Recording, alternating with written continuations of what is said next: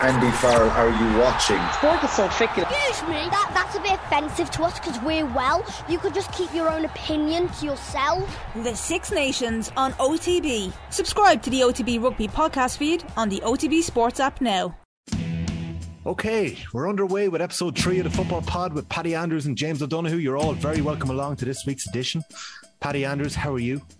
Great, flying it. Oh, you're in good form. That's good to hear. Just look at that smile. Look, he is in good form. isn't it? It's Yeah, very James- lighting here. Like. Yeah, there is. You're looking good. James, how are you doing? I'm very good. That's a fake smile by Paddy, I reckon, after the hmm. weekend. I think so too. This is a real smile after seeing an exhibition. yeah, you loved it, didn't you? I had a feeling this is going to be a challenging part for me. Hmm. Yeah, it was an interesting weekend, wasn't it? There was a there was a lot happening across the board. Obviously, there was the junior intermediate All Ireland finals. Some great stories in that. You know, in the league, then we had some big, big results. We had London winning again, unbelievable result, beating Waterford. Andy Moran and Leitrim got their win against the 2020 Munster champions, Tipperary. Sligo kicked 28 points. Like what the hell? Outrageous scoring. Like it's not hurling sensational going. Pat Spillane Jr. kicked two of them off the bench. There was a good photo of Pat Spillane and his wife and, and the son after the game. So yeah. Loads happening. So we've we've plenty to get through. Um, we're going to have a, a chat about Tyrone and Armagh. We're going to look a little bit at Dublin and Kerry naturally and Tralee. James is there.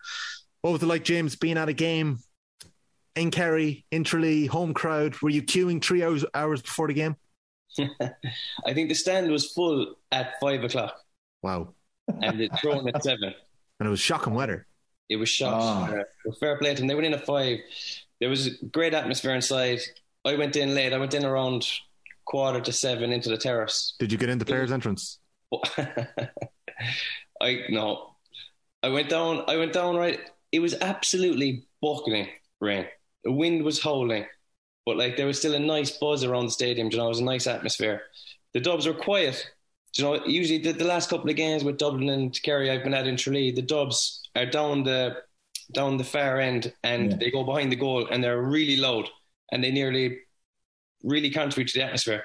But they were eerie quiet even before throwing. I think they knew that it wasn't going to be the best day for them, and the Kerry crowd were hopping. In fairness, Yeah, there were, there were, yeah, It sounded, it sounded like some atmosphere. We're going to get into that Dublin Kerry game in a couple of minutes. I think there's only one way that we can start the pod this week, and it is with the remarkable scenes at the athletic grounds. Like that scene of David Gough flashing the four red cards. That is just going to be shown over and over and over again this year. Incredible. Um, incredible in the sense that we've never really seen anything like that before. And it, it's it's one of these. I suppose you can call it melee, you can call it a scuffle. It's probably more so handbags and, and headlocks more than anything, really. Um, I think we're going to start there because we, we do have a man who has form for being involved in these melees.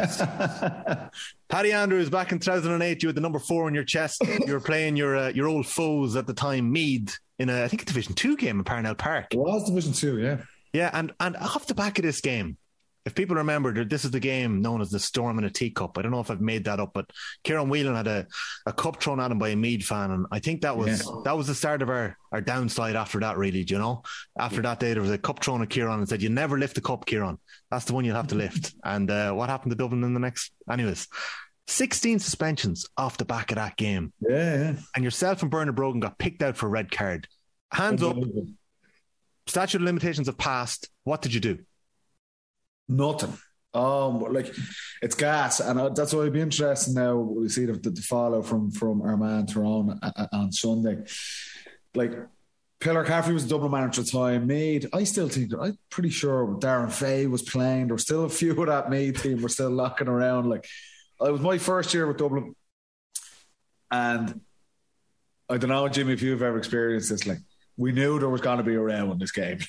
it was like we were told like if they start acting up, everyone in. And Meath were told from talking to lads after Anthony Moyles is playing and stuff, Meath were told the exact same thing. so like both teams were just waiting for the very first flashpoint. And it was about two minutes in, like Four, four minutes, I think. four minutes in, yes. So the most innocuous stuff. I was like say cornerback down the scoreboard end in Parnell Park. And I between the two lads that were picked out, myself and Bernard Brogan, like two of the worst lads to be in a row. Like we do absolutely nothing. Like and somehow Paddy Russell, who was came to fame with uh, Paul Galvin slapping the uh, notebook out of his hand as well.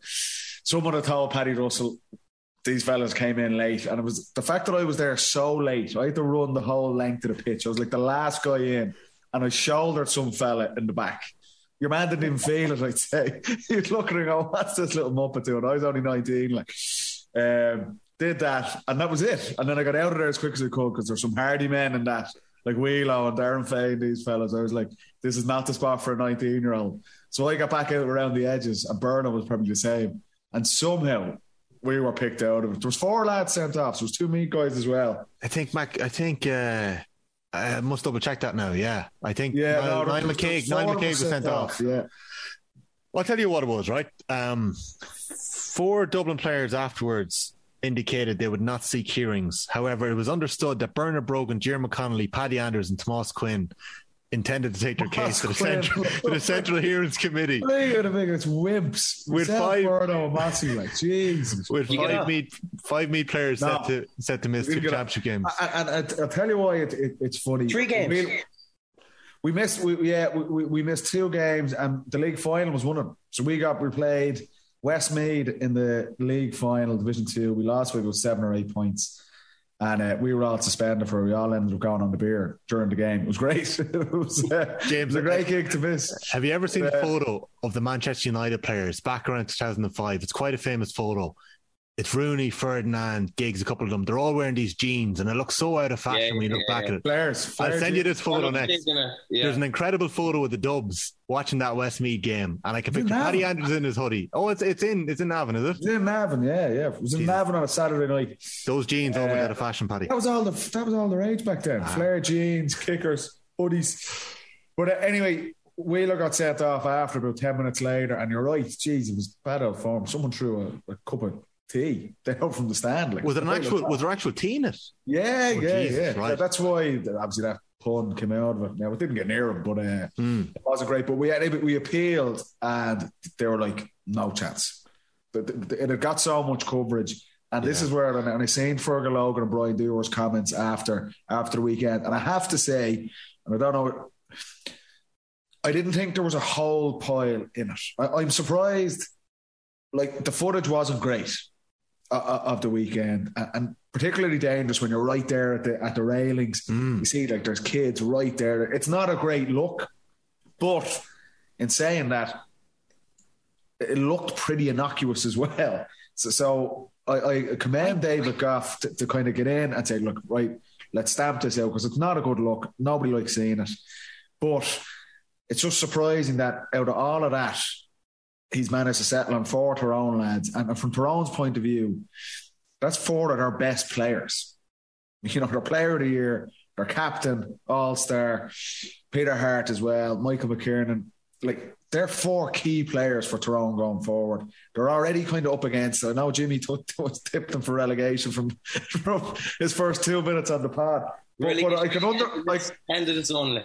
I tell you, I can understand why they'll appeal it, but just the coverage this has gotten across the board, social media and everything. I think the GAA are going to support David Gough on this one and, and back him up. And I, I'd be surprised if any of the guys get off. But it's saying that, That's interesting. like from watching it back and I watched it back again today, it is a lot of handbags. I don't know, but the, the- I think uh, one thing I hate is the headlock. Like, when did this become acceptable, James, to go in and reef a fella from behind the neck and Yeah. drag him in against a railing or drag him to like that's dangerous going. The railing was dangerous, I thought. And Colin McShane and I can't remember who it was. There's a couple. Were right in against it. Like that's, there was a lot. And actually reading- reading like it, it's hard because the referees aren't given a platform to come out and explain or to talk. And sometimes i think that might make things a bit better if they were able to come out and say listen this is what i saw. This is what i got in my earpiece. This is why i made the decision. The GAA haven't made a f- clear dictate of whether mm. what's going on. So i'm sure we'll hear about it. You know Tyrone and Armagh have or it's within their rights to appeal it but we'll see what happens there. James you know what, the interesting, the interesting thing on it, Tommy, just like David Gough com- takes his time. It's not a rash decision that He consults with both his umpires, sits back both his linesmen, and, and perhaps maybe they've seen something that maybe the TV cameras didn't show.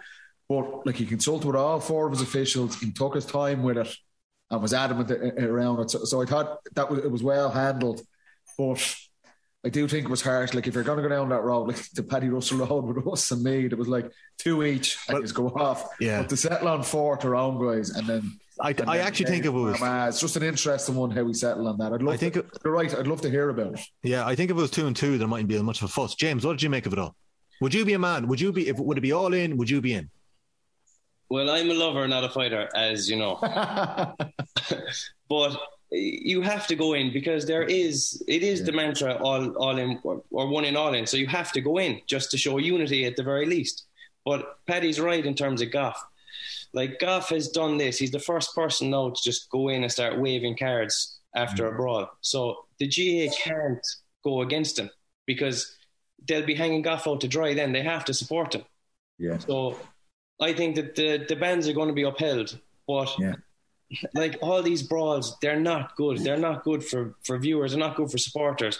But I was just thinking earlier, all the things you can get out, get away with in a brawl, like you can basically go in and do anything because no one can see what you're doing. But like even when you're growing up in club teams and things, there's things you can get away with. Like even when you grab someone by the, the scruff of the neck and you can give an old rabbit punch into the into the chin. Like that's not a card offence. Like that is a red card, really. But you're not going to get anything for it. There, you can go in and just start pushing someone as hard as you can into the chest. Again, like not really a card cardable offence. Taking someone to the ground, like it's a black card really. But in a in a melee or a brawl, you kind of get away with it. The headlock is something that's probably gone out of control. Um, because it's it hasn't been given as a red card before. But as soon as you put someone in a headlock, it is dangerous. I know Jesus, players in it club is. games that have been nearly choked out on the ground. Like they've been tapping the fella's knee, going, "Just leave me up, leave me up, leave me up." Like so, that is going too far.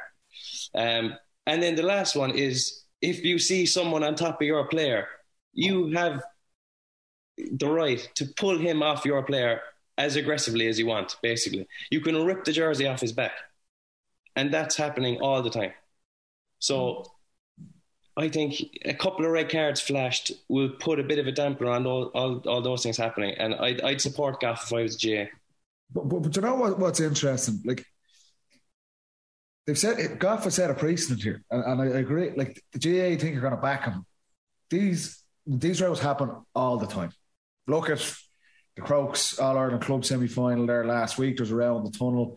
Jimmy, you're talking about Dublin and Kerry games in Tralee. Yeah, I remember a couple of games in Tralee. Uh, But even the night before, there was a bit of a, a scrap. we were You getting know? very excited going down the tunnel. We had a massive brawl with, with uh, Tyrone and Omagh there in 2020, the last game before COVID. Um, Mayo going down the tunnel. Mayo, Mayo that- ones weren't that bad. Was that Uh, 2020? No. I don't think so. No, the Mayo one was. I didn't think was that bad. The Okay. Tyrone one in Omagh was. That was all in now. That was that was full on. Um, Remind me of that one. Was that by the sideline or where was that again? What was it? yeah, it was in Healy Park. It was the last game before COVID, and we were coming off, and uh, a couple of Tyrone boys waited at the tunnel, going in at half time, and it just kicked off. And then I was actually in the stand. I was injured the week before, and Colin McShane was actually injured as well, and he was hobbling down the stairs trying to get into it. And I was like, "You need to stay out of that!" Like Jesus Christ, dragging the leg along trying to get in, and it is it's dangerous, but nothing came out of that. Nothing comes out of these things. You're right; they can kind of be passed off as they're innocuous enough, but they can go wrong. Something can go wrong, and someone can get seriously injured, and that's what the GAA do not want to get themselves into that situation. And just the fact that this got so much coverage mm. over the last 48 hours, you did like something like there's kids a, f- a yard away videoing this on their phone. It's just not, it's not a great look. And that's why I feel was maybe Gough extreme. I would say possibly yes, but I do think the GAA are going to back him on this. And it's, it's just a hard one for Tyrone. Losing the game, you could get a sense through the entire game. There's, there's big rivalry with Tyrone and Armagh. It's back. There was, there was needle there throughout the entire match. There was little scuffles all the time, and it was just frustration at the end, end for Tyrone that, that it kicked off. But for them now to, to lose that game and, like I say, arguably go in without four of their most influential players for the next couple of games, I can see why they're frustrated with that. I can see why they'll appeal it, but I'd be surprised if the GAA wrote back on David Gough because I, I agree with Jimmy. He, he, he's- come out, he's put himself on the line by taking such a strong stance. Um, and he's been commended by it across the board. I've seen a lot of people picking him up. But there's a mixture. Courage, actually, I suppose, to go and do that. There's a mixture. The reaction, the reaction has been quite mixed. I think, and I, I like, I, I'm, uh, I've been the same boat as the two E. I think maybe, maybe four was excessive, but maybe four was the statement that was needed as well. You know, and it is harsh on those players in the sense that they're flying fit. Probably they have big league games coming up, and they're going to miss them. But like. You know, we see it at club level, and we we give out stink about you know these disgraceful scenes where, you know, it's starting to happen where fans are getting involved, and it, like all you needed was in like imagine in the athletic grounds if someone managed to throw a box over the railing in the crowd you'd be crying assault to be an issue there do you know what i mean so um i think i i actually looked away watching the live game i be i had two games on i think i had the i think i had the Meath game on in my ears and once the Stroud started i was like oh i'm not i couldn't be arsed watching this like because it wasn't there was nothing happening like it wasn't like Meath and mayo back in 96 when there's flying kicks or there's punches or That's whatever what, like, going Like that was around. Like there was. yeah this was the like Ken lad should have been sent off that day in '96. Yeah, this was this was very tame compared to that now. and I think what yeah. They're just going to go in and start pushing each other and you know do what they know isn't going to get a red card. yeah, It's on the Gough thing, right? In, on a referee coming out saying what he saw or whatever is dangerous territory, I think, because Do you think? well, what if he says he saw something that didn't happen? Like, which you know, because they're they're wrong a good bit of the time. So if you Poor old Niall Scully from Saturday night. exactly, if you pull, if you pull Panner Lane and go, Well, what further away. Like. Yeah, so they're going to come out on TV and say, oh, "I saw this, this, and this," and everyone is just going to say, "Right, that's nonsense," and the red card's going to be rescinded. Yeah, yeah, yeah, yeah, yeah. But- Well, yeah, well, maybe. Yeah, I, I don't know. I just think there could be a little bit more more done, maybe, or maybe not even the referee themselves. Maybe even the the head of the referees comes out at the end of the weekend on a Monday. Maybe they're made available to the media, and maybe they've been briefed by the refs, and they say, "Look, you know, we got it wrong down in Tralee." You know, I don't know how we picked out Niall Scully, but it was a mistake. That happens. Uh, this is what David Gough was thinking, and this is what happened, and this is why we've done it. I just think that would be a step forward, and maybe it would make the referees a little bit more uh, invested in what's happening as well. You know, um, just a final note on 2008. It's a great line here. Pillar Caffrey. Uh, Paul Caffrey believes Dublin were being made an example of by the GAA after eight of his players received suspensions for their part in the brawl. He said that Dublin have been hung out to dry on this, and he agreed with Dave Billings' assertion that Nicky Brennan had prejudiced the CCCC's investigation by claiming he was disgusted by the 29 man brawl. I don't know. That just. Who was the one who wasn't in it? I don't know. Was it Cluxton? Loco. Cluxton. Was the odd, and I swear to God, I was, I honestly, I was the last man in, right? Because it was the other corner of the pitch, and it was me and him standing there, and he's like, "I'm not going near that," and I was like thinking, looking at him, and then I was looking at our coaches and the lads, and I was like, "I have to go. You're a young lad, you're impressionable." So I leg it down, and he, Of course, you had to go. Sadly, so yeah, he was was the like, only like one Rui not in. Yeah, and Materazzi in that um, photo. Do you know AC Milan against Inter Milan? yeah, Yeah. hated on each other. Yeah, I'd have been better off. I'd have been better off, but um, Yeah. Okay. I don't know if Pillar's probably. Yeah, I don't know if I fully agree with him on that. But Yeah. Okay. Long Okay. time right. ago. Okay, that's we've we've done plenty on that there. So um, we might move, we might leave the refereeing decisions for a minute, just to run through. We're going to get into some of the analysis here, just to run through the results. I, I did mention them earlier on. Kerry one fifteen, Dublin eleven points. Kerry's biggest ever win, I think, against Dublin in the league in an awful long time. It could be ever. Armagh two fourteen, Tyrone fourteen points. Monaghan one eleven, Mayo two ten. Big win for Mayo. Um, there might be a couple of shouts there for the score of the week in that game as well. I don't know if you saw Michal Bannigan's flick up to set up McCarron's goal. Thought it was gorgeous, lovely little setup. And uh, the Ryan O'Donoghue goal was very, very impressive as well. Really good move. Donegal 211, 1 9 Kildare. They held them off. Big win for Donegal there. Kildare, Jimmy Hyland was looking good again. Um, in Division 2, Galway 112, down nine points. Another big win for Pork Joyce's team. They're motoring well. It was a draw between Cork and Clare. This was a big game now. That could have been a big two points either way. And it could end up being an important point for both of those teams. But Clare salvaged draw the death after Brian Hurley scored a free that ended up in the back of the net. Meath were beaten 111 to 115 the 15 minutes before half time really killed Meath in this game. They were in a decent position against the wind, and I think Roscommon scored seven or eight points in the trot, and it was just too much for Meath. That a man black carded for the first 10 minutes of the second half, and the end of the game with 13 men is James McEntee.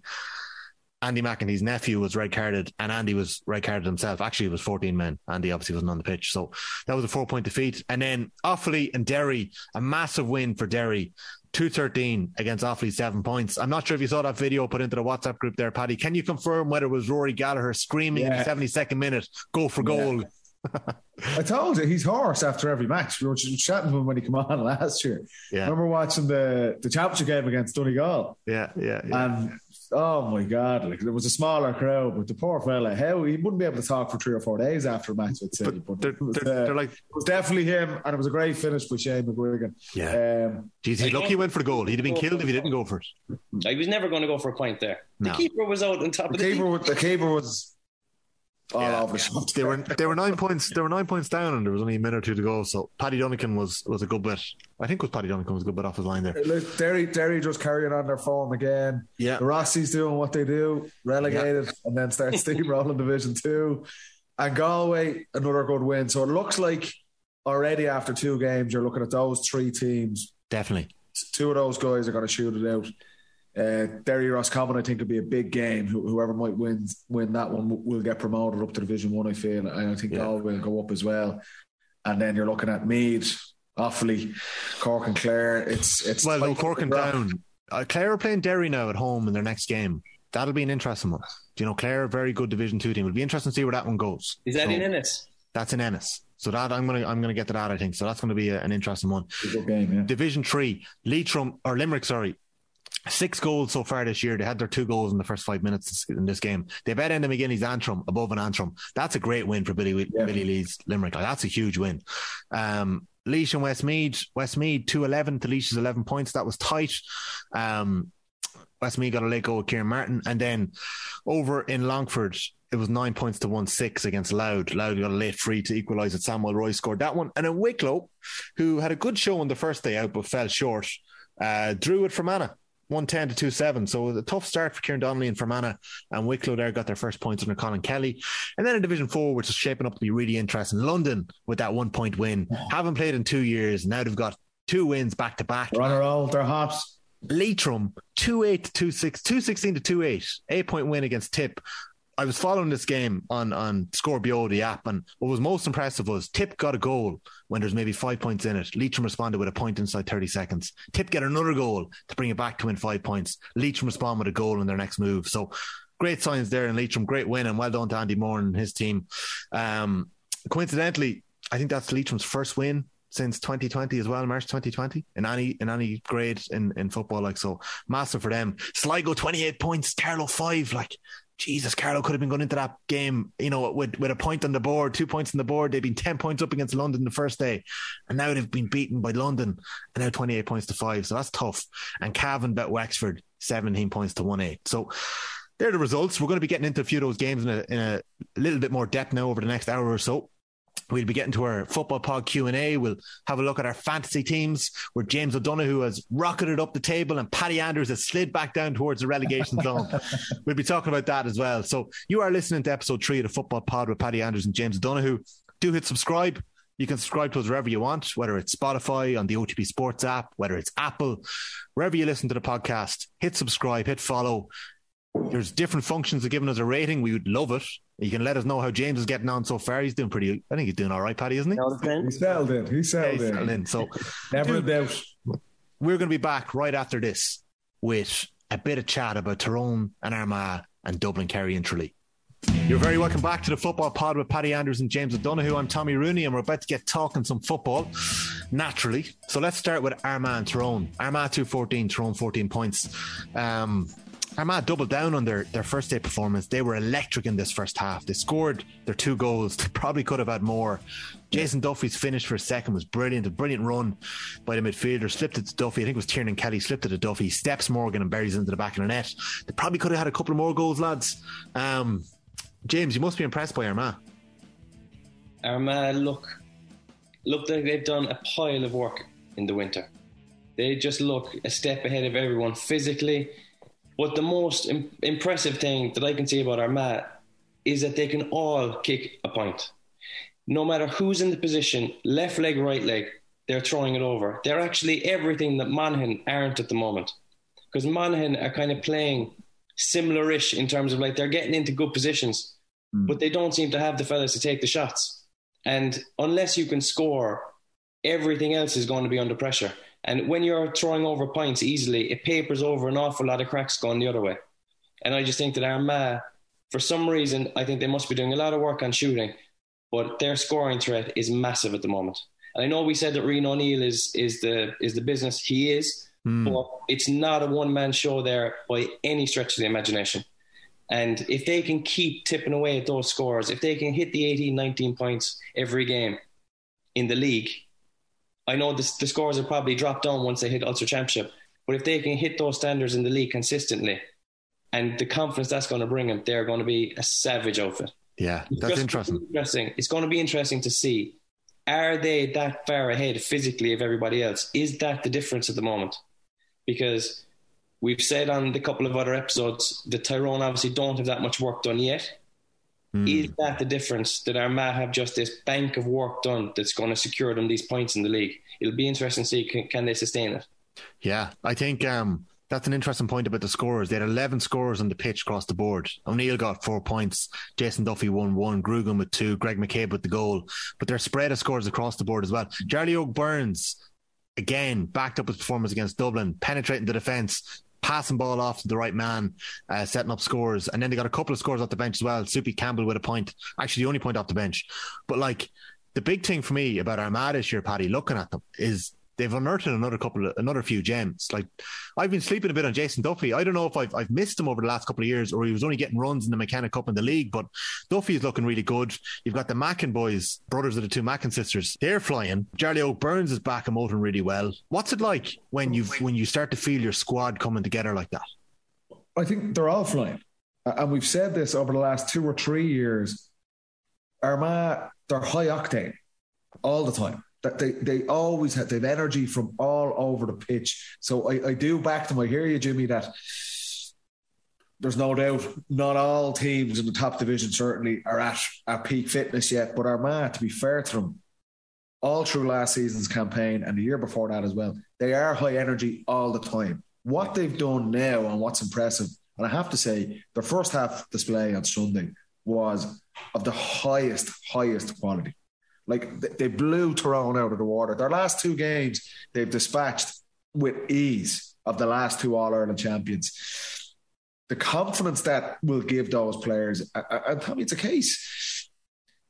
Those guys, they've been in the squad. Like I said, McGeeney's been given time, and it, it, it's been a slow burner, probably slower than he would have hoped or, or our supporters would have hoped. But that, that team has been building and building and building, and these players are getting more and more confidence. When you have that athleticism, it, it, it's a brilliant base to start from. That okay, I, I'm going to be able to run my opponent into the ground. We have a style of play, and we we touch on this so much. The best coaches will design a game plan to get the most out of the players at their disposal. The style of player are playing, it's so direct. It's all action, and that suits the players they have there. And you're right, Rian O'Neill is like a, he's the cherry on top. Uh, And we touched on he did play a little bit further out uh, out this weekend, but he had massive moments in the game as well. Great pass in for the first goal. Liam Rafferty would be very disappointed, kind of loses the flight of the ball. But they scored 2-14 on Sunday, 2-15 the week before, and you're right, they could they could have had a couple more goals against Dublin. They certainly could have had a couple more goals against Tyrone. They're absolutely flying in at the minute. They've Monaghan the next day out. Monaghan, they'd be disappointed with losing that game in, in Clones yesterday. And all of a sudden, you're looking at Armagh. We said at the start of the National League, there's always two or three teams between the, all the divisions that get momentum, they get on a roll early, and without a doubt, in terms of all the teams we've seen over, the, over Division One to date, they are the most impressive team so far. 100%. Hundred percent, and the confidence they will take from it to beat Dublin and Croke Park, which none of those players had done before, and then to take down the All Ireland champions in the style they took them down. A little bit wobbly towards the second half, but Yeah. that was just Tyrone had to come out with something. Um, but good again, to see that bit of bite from Tyrone. Like you could see well, it. well they, they they had to. They were so far off the pace in the first half. There had to be some sort of reaction, but the damage was done. Very similar to what, what we seen in Tralee with, with Kerry and Dublin. Just the gap was too big. They were never going to get it back. But it was a bit of fight from Tyrone. But I, I still thought Armagh finishing the game out well. A great score from from Campbell coming off the bench. You see Yeah. O'Neill winning the long kick out.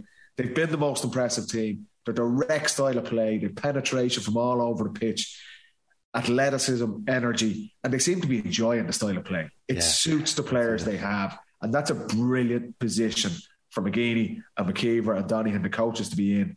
That they have guys itching to get out onto the pitch because it's just it's such an enjoyable way to play, and they'll be going totally confident taking on Monaghan in two weeks' time to hopefully go for three for three and put them in pole position uh, to try and claim a Division One title. Yeah. I think, I think that Tyrone only came back into it because Armagh naturally took the foot off the gas. Do you know when you're when you're ahead by so much, Yeah, mentally you do kind of just say, "All right, we're in a good position here," and you're not going to do exactly the same things as you do when you're chasing the game. But for me, the most impressive thing about Armagh at times, we say about their style of play, but what allows them to play like that is the handling of their forwards. Do you ever notice that every single ball is stuck to them? There's no ball going in. they've been very clinical. Yeah, Yeah, but it just in terms of like every ball sticks. There's it, the ball's not going in and coming back out. Every ball that gives the forward half a chance, they're winning it, winning it strong. Grugan, he must have hands of shovels. Yeah, yeah. I've never seen him drop a ball, and he even did last week. He even did an old um, Cruyff turn. I know. I'm such a deft, like a kick as a kick passer, such a deft, like classy passer of the football as well. Yeah, he's Pass an operator. Come here, the handling, right? How how do you get better at that? reps, reps, just just catching with one hand, catching with someone on you, just holding you, like just reps of different catches all the time. But like it's something that's not practiced that much. Sometimes you go into a drill in training, and there'll be balls lamped at you, and it will be spilling off your chest, and then you realize, geez, I don't have enough work done on that, and it can make or break you because you might only get one chance to mm-hmm. catch a ball in the sweet spot, maybe in the middle of the D. You might get that ball, and if your hands are on, if your hands are right, you have a goal chance. If your hands are off, there's a counter attack. But there's never a counter attack on Armagh because every ball sticks. That's really interesting. When you say reps, right? You just are you saying that you're pulling one of the wing wing backs aside and training to work? Like, is this something you would have actively worked on? And also, second part of that question: Where was your sweet spot? Is it up high? Is it in your chest? Where, like, where are you? Where is your sweet spot? Do you ever catch a ball over your head, Jimmy? Never no? a ball over my head. I, I, I blame, I That's what can was for. I can just say, no, the shoulders didn't let me catch the ball off. my head. but my no, I used to like it just there, like Ritz in front of your face, that you could hold it out far enough from the defender that even if he got the hand in, you'd still catch it. But yeah, hundred percent. I used to do an awful lot of work on handling because I actually have small hands. I just knew that I needed to do a lot of work on it. I hated, I hated dropping the ball. It's just a bad sign of a forward when you drop the ball. And now, if you drop it, teams train counterattacks mm-hmm. night in, night out. If you turn over the ball there, it could be in the back of the net. But at the, at the highest level, James, you only get one chance for it. Like you're talking about, particularly Ulster Championship, you're talking about All Ireland series, All Ireland finals. You're going to have a man, if you're in the full forward line, you're being man marked. And you're being man marked by some of the best defenders in the game. If you don't, if you don't collect the ball first time, forget about it. Forget about it. Yeah. You, you're only going to get, you're playing inside, you might only get 13 or 14 possessions in the whole game. You might only get four or five of them in the scoring zone. And if your hands are off, you know, it's absolutely crucial at this level with the speed of the game. You don't get opportunities to mess around with it. And it's like you, I'll give you an example. You look at Armagh and the improvements they've made in it and how clinical they are on the ball and in their finishing as well. And, and one of the, a key moment on, on Saturday night fr- from the game in Tralee, and I know we'll get on to this. Dublin get a two on one. Lorcan O'Dell, a young guy, inexperienced, and it's like how many times have we seen Dublin over the years? Dean Rock in his classic position on the back post, just waiting for a palm ball into the net, and the handling's bad. It's just overhead. It's just a touch. It's just inexperience in a way. But that the game was five four at that point. That's about Dublin in the lead. chance is gone, and we know what happens over the next 10 or 12 minutes. At the highest level of the game, you've got to be ruthless, you've got to be clinical. And that starts with, with, with your handling, because James is right. You start dropping balls, Yeah. and particularly against teams like Tyrone, if you did it against Armagh, the speed at which they'll counterattack, you're chasing your tail all day. And to be honest, as a forward, you won't be long on the pitch because you'll be getting a curly finger if, if you're not getting the ball. Never mind trying to clip a couple of scores. So I, I, that's really interesting. I taken that for granted. I think I used to always. Do you know how you know if your eye was in? You, you just knew if you were being, you know, good training practice or match practice. You knew your handling was in, like, or if you're being out injured or whatever, like at any level, you're just misjudging the ball. Like, do you know, it can just happen so easily. Who was your favorite player to receive a direct ball into the full forward line off? Alan Brogan. You, Paddy, Alan Brogan, yeah. Yeah. And Why? the worst, Michael Darragh Macauley. Brogan just drill gave. it at you, drill it at you with the laces, and then like coming in about hundred miles an hour. You needed to have the world's best hands getting a kick pass in. If, it, if it's being punted at you, forget about it. Oh, it's Because it's wobbling like a beach ball. Uh, and you're thinking, what so what? is you're giving me here? So Brogan delivered it with a bit of compassion. Yeah, it's easy for so he knows what you want. Keith. Yeah, Yeah, Alan yeah, had played inside a lot of his career and then went out to eleven. Hmm. So he's just put the little one bounce pass, Little the dink. easy one to collect. Connolly was hard work as well. Like, 'cause Connolly just drill it at you as well. Like he'd have no Connolly- time for. Was Connolly's hard work because he played with the outside of the boot a lot? Yeah, I was coming at you like hundred miles an hour. Now. Yeah. Mm. Yeah, I remember a teammate pulling me before about that saying, stop passing the ball like that. We can't catch it.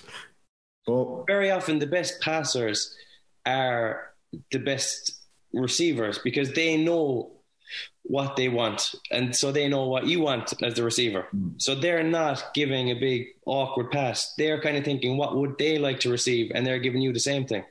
Like obviously, I'm going to say Gooch because he played inside, and then he went out to eleven, and he just had. He- the pass would nearly catch it for you. It was so soft. He put a bit of spin on it that it would bounce off. like there's just a, there's a a, massive skill in that kick pass. Do you know? Yeah, yeah, yeah, yeah, yeah. Um, would I be, would it be, would Buckley's passing have been very, very good? Johnny Buckley's, yeah. Yeah, was there something about the Crokes team, the way they used to bounce pass it in? They just had such a nice style of, maybe it was around, maybe it was just Gooch who led that, like, but No, the Crokes would have like almost a philosophy, to be fair to them, where they they'd instill that in the young lads very early, and they all can give that that lovely pass. hmm, Um, and it has to be coached young. yeah. you know, because it has to be so second nature to you. Just give that right ball. But all, in fairness, to all those Crokes lads had it. Who was the But Michael that- Darragh Macauley of the Kerry team? Oh, Oh, I'd say there isn't one, is there? Tommy Griffin or Yeah, something. next year. Okay. Okay. Brosnan, hold on. Brosnan wasn't a Oh, great man for popping ball. Brosnan had a bit of an old punt kick in him as well. Like. He Yeah, did, he did, he punt did. kicking into the back of the net. Okay, that was an interesting segue, lads. Sorry. Right, let's go to Tralee then. Do you know you spoke to us a little bit about the atmosphere, um, James, that was there. Were, like, were you were you huddling with a couple of mates, or were you surrounded by who were you watching the game at? Yeah, went over with my father, Dermot, and a couple of buddies, and yeah, we were huddled in nicely. We needed to be because the rain was absolutely pelting down. Um, but it Claire, started, it started when you when you see those conditions, are you thinking like I'd love to be out there or not? I was delighted to be retired now, and I was watching on telly on Saturday night. I was, I'd be no use out in those conditions. Like, Yeah, yeah. But uh, for some reason, the rain in Tralee is all right because the surface holds up and it's a nice zippy game. Yeah, Whereas there's some places where you're playing in the rain and the wind picks up and it is demoralizing. But for some reason, Tralee is not the worst place. It's worse to watch than play, I reckon. It's one of those. It's one of those kind of places. come here. What's uh, what's Jim O'Donoghue like to watch a match with? Your father. He's good, very good. Does he get into it? Does he roar? Is he shouting? He's obviously a man with a couple of. Is he three or four All Ireland medals himself? Three, yeah. Three, yeah. Um, no, no roaring, no shouting. Okay. Um, just watching, taking everything in. Would he have a quiet word with you? You probably haven't watched many games with him, have you? Kerry games. We haven't, to be fair. No, I'd say two or three. I'd say ever, yeah. But we used to go up to we used to go up to the to Croke Park together and watch the watch the games when I was younger, but not in a long time. Not to be fair. So it is nice to get those get those days out. Well, I think the the wind and the rain actually helped the way the Kerry wanted to play yeah, the last day because uh, if you heard Jack O'Connor's interview after the game, he was saying we're a kicking team. We stopped kicking against Kildare, and I think that that was because a bit of Newbridge. It's hard up there to actually play that game. Whereas Tralee, the field was wet. They could zip the passes. The Dublin full back line, in fairness, were a bit off the boys in the full forward line. Everything was sticking. It was just fast, quick game. And it suited the way Kerry wanted to play, I thought, and they made hay off it. Let's talk about Kerry's attack a little bit because um, you know, early on they were getting a bit of ball and they had a couple of wides, and then Clifford misses a penalty. And as Paddy mentioned, we have the the Dean Rock chance, you know, or I suppose not the Dean Rock chance. It was more, you know, Lorcan Dell coming through, and it was a missed opportunity. Then we have the Dean Rock goal that gets disallowed for the incorrect black card that was attributed to Niall Scully. But I think the point is worth making. The the the screen itself was a foul. Like it was a bit too obvious. The screen, he nailed the Kerry defender, and Rock was left in a load of space. So we're not really arguing the fact that the black card was right, are we? No, it was. It, or is that harsh? Was it, is that a harsh black card? It was cute defending. Like I think the defender makes the most of it as well. Okay. Yeah, he knows he's been caught out. Like, and to be fair. Mm, no, I, if it goes over the bar, it's probably not called. Technically, technically, look, it is a foul, so so look, yeah. that's fine. I think the, the issue was Scully was actually having a, having a, having a good impact on the game. Dublin, I think, started a hell of a lot better throughout that that, that first quarter. I thought was very nip and tuck. Bear in mind against really a strong, strong wind. Dublin started off a lot better than they did the previous week against Armagh. Scully gets sent off he's one of their most experienced players. And in terms of managing control in a game and control and transitions, he's a key player for Dublin in that regard. And despite the, the positive start they've made in that quarter, over the next 12 minutes, they're outscored 1 9 to no score. Yeah. And the game is up at that point. And in, in that instance, and like uh, sympathy with, with Dessie Farrell, it's like in a game like that, and you you know it, James, and we would have had it ourselves when we were at our peak. When you're down a man or you're under the cosh, you, you kill the game. Just and that just comes with experience. You start keeping the ball, you start slowing it down. Maybe coming for a try. To be fair to him, he did. Yeah, but but but, but it, that needs to be a communal thing, and that, and it is. It's from kick out to sidelines. You just let's get to half time here. But Dublin have five or six new guys who have never really been in that experience before. Like Tralee is a hard place to go at the best of times. Even our team at our peak, I don't think we ever won down there. We had a draw and a couple of defeats. And, and to be fair, it was going well to that point, but that 10, 12 minutes, Dublin were just wide open at that, that point and they, they just lost all momentum in the game. And once Kerry got their tails up, it allowed the space inside them for those guys it allowed Kerry to play their exact A game. Like like Jacko said it after the game. You've got a full forward line like like they have. Paudie Clifford, I thought, was really impressive, back to his best, drifting out and leaving the boys inside. Kerry want to kick the ball quickly. They want to move the ball up the pitch, one touch, bang it into that full forward line. They were lethal. And that 10 or 12 minutes, Dublin were just down a body, but also the structure was was gone at that point. and that inexperience really hurt them in that period. Honestly, that was the game gone at that point. Yeah. Game over. A 13 point uh, deficit at half time. There was no way they were coming back despite the conditions and things like that. So that's the disappointing piece. But but you got to give credit to Kerry. As Jacko said it, far more clinical, far more direct in their style of play. And that's when they're at their best. We said it. Kerry are not. They, they struggle when it's tighter. It's a more compact game, like it was in Newbridge or like it was against some of the Northern teams last year the space was there for them. And if you give those guys space, there's nobody better. Nobody better. Some of the scores were were spectacular. and Dublin just didn't have an answer. James, Justin and the Gael boys. Oh, sorry, do you want to jump in there? I'll come back to my question after. Go on.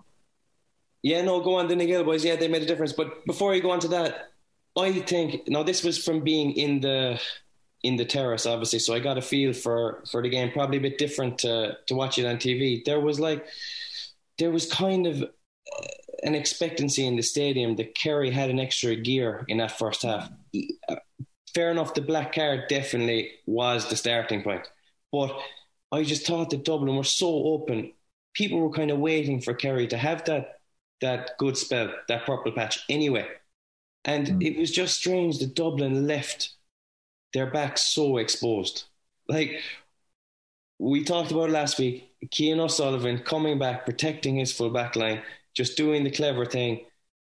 Dublin had the chance to do that and just settle themselves, but they didn't. And even one, three, or no, say six points into that one night, right? So they're right in the middle of their purple patch. Yeah. Why didn't they then drop a man and say, right, they've done enough? Like they stuck at it. They stuck at man for man for 25 minutes. Do you know, right up until the end of the half. And it, it, it- it- even if, if you look at the goal, Clifford is one on one to receive the pass from, from the sideline inside the whole 45. Yeah. With Gannon, isn't he?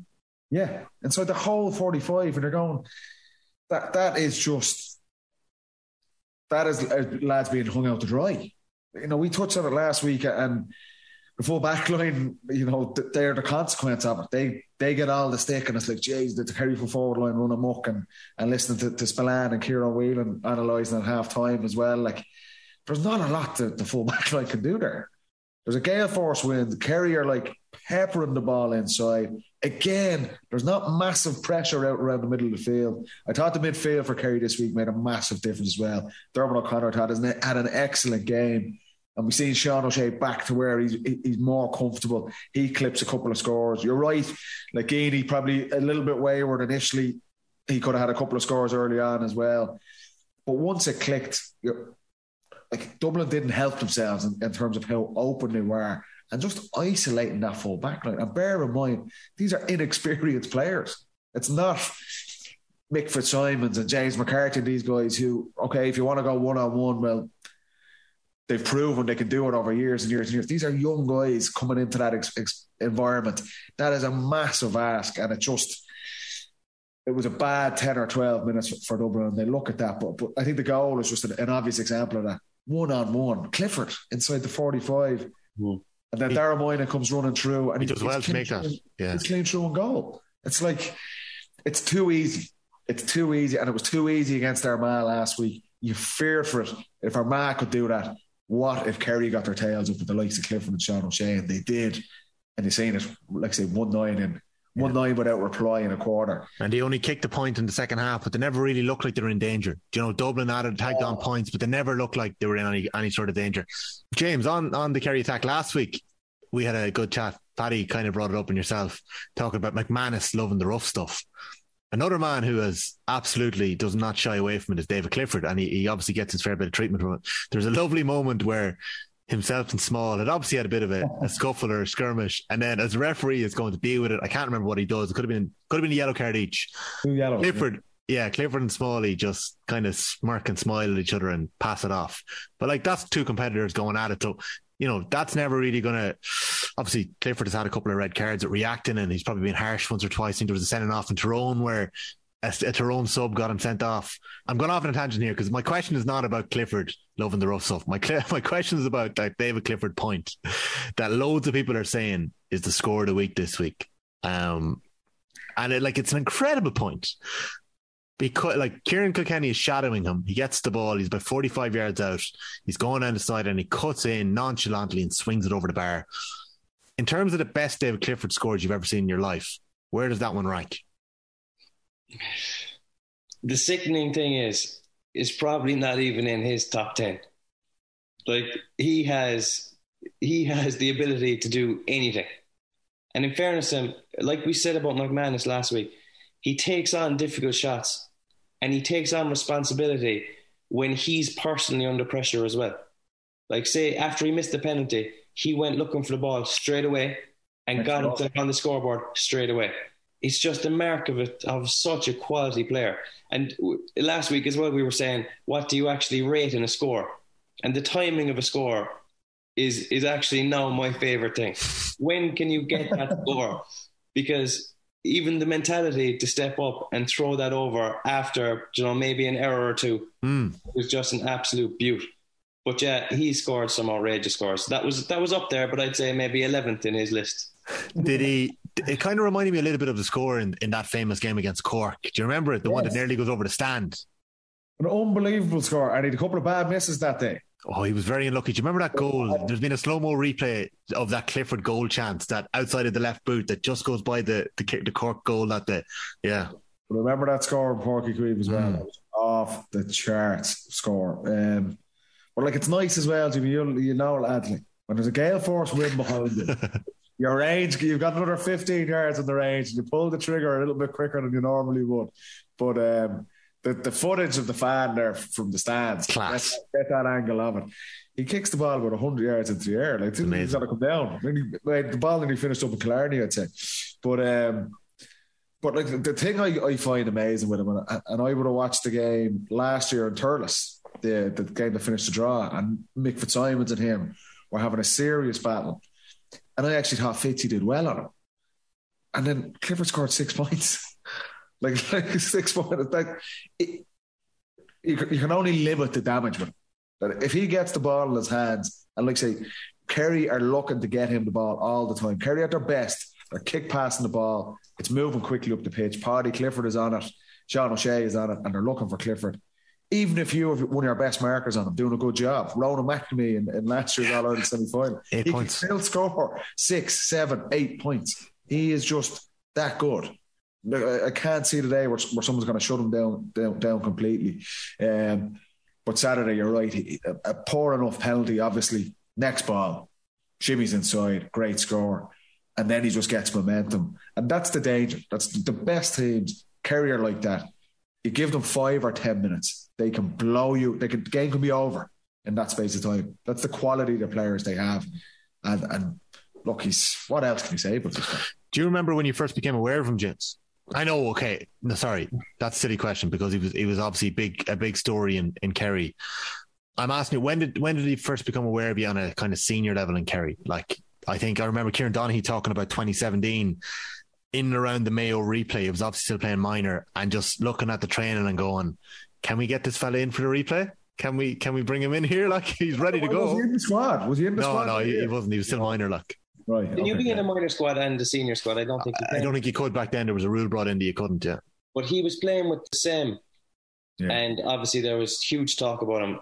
And we went to a couple of those same games, and he was as Kerry seniors, like you just was that your old school? That wasn't your old My school. old school, yeah. So Yeah. we go to the game sometimes, and some of them when they get to the All Ireland final, it's on TG Car. Hogan Cup, yeah.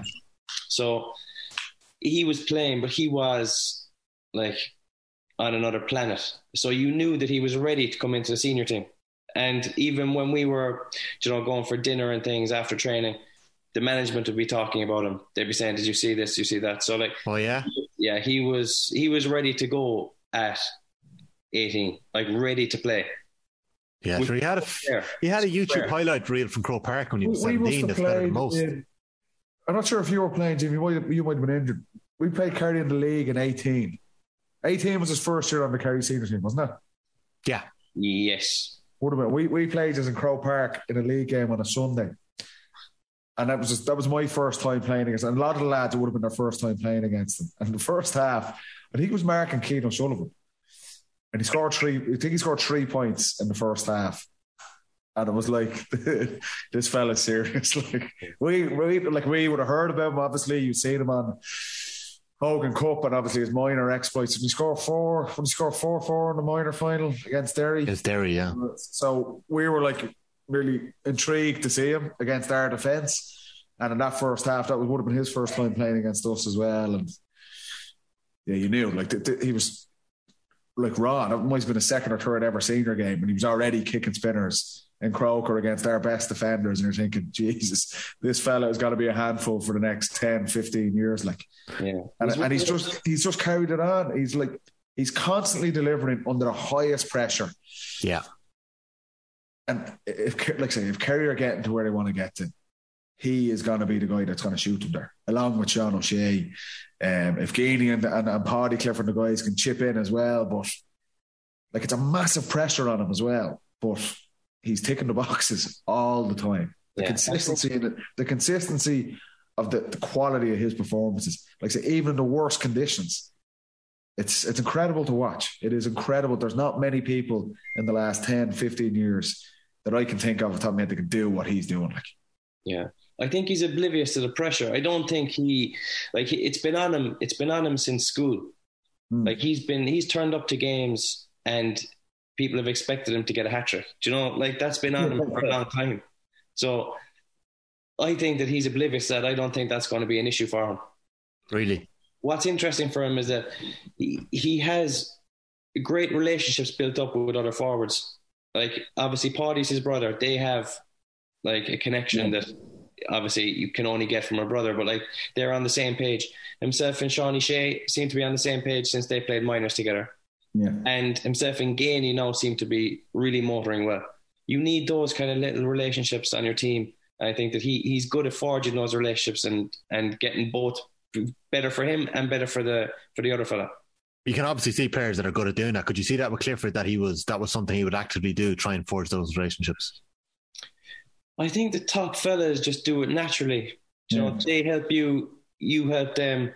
It's just a natural thing. Like, it's a team sport. He's like any fella who's in it, you know, to do his own thing isn't going to benefit anyone. He's Mm. not going to end up looking good. The team is going to lose. So the top fellas are always in it, team first. He's definitely one of them.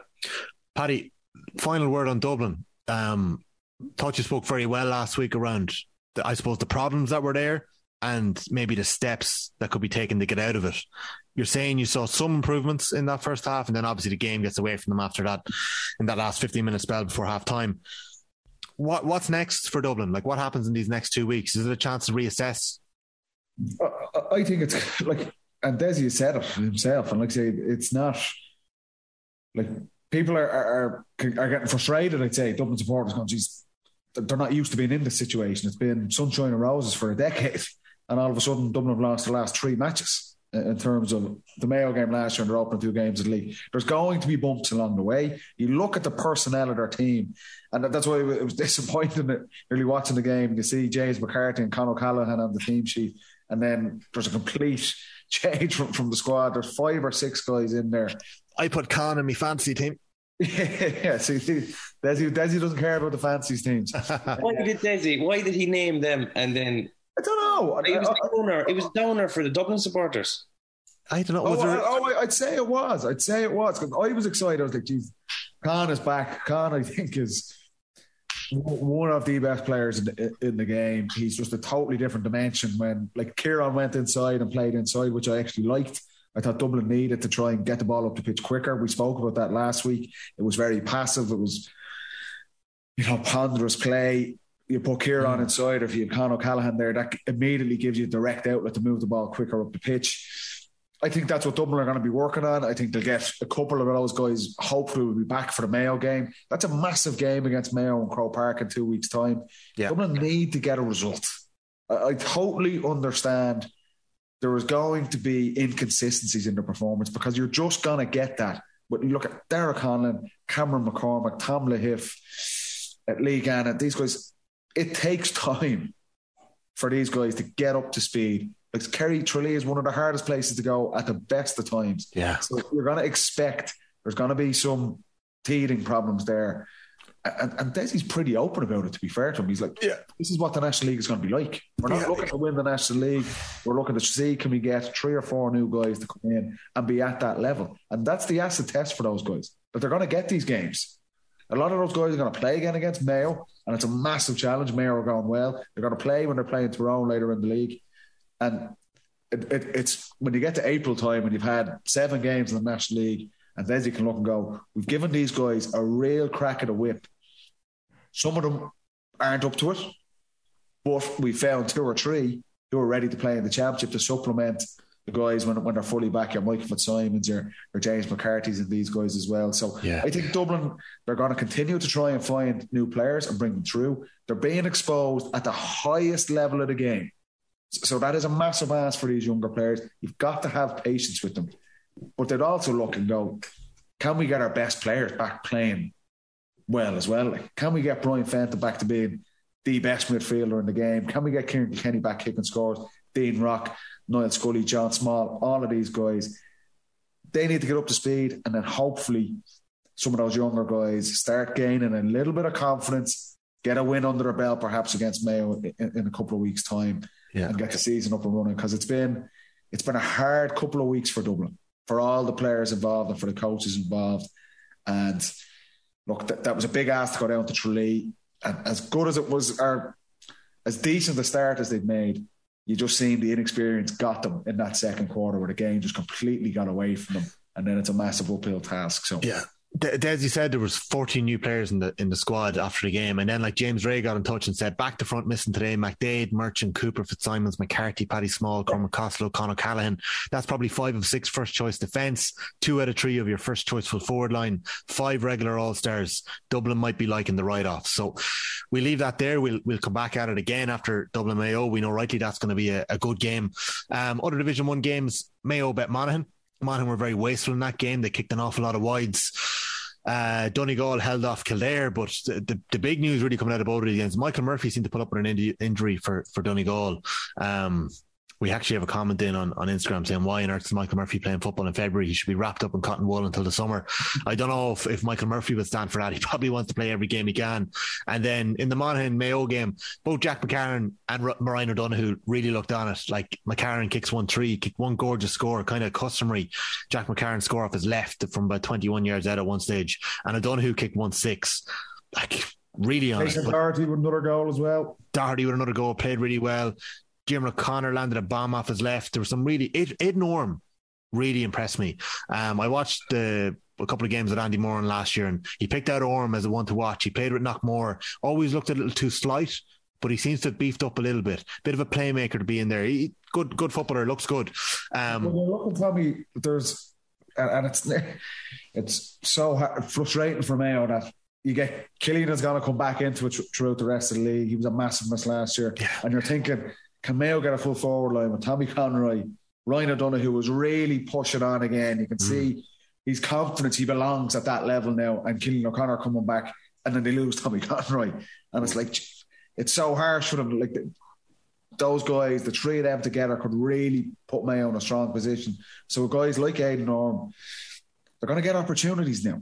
And that, that's what James Horan, to be fair, he's kept the show on the road. He's whatever hand he's been dealt, he's managed to get the best out of that, that team. So hey, Norm's going to get opportunities over the National League. And they, for Mayo's sake, they need him to stand up. They need yeah, these guys. They do. Because Jason Doherty's essentially like a new player for them. He is. Yeah, and he's continue. He's only going to get better as well as he gets more and more games under his belt. Big win for them, I feel. To Massive. Go down there. Got their tails up, obviously, with their comeback against Donegal.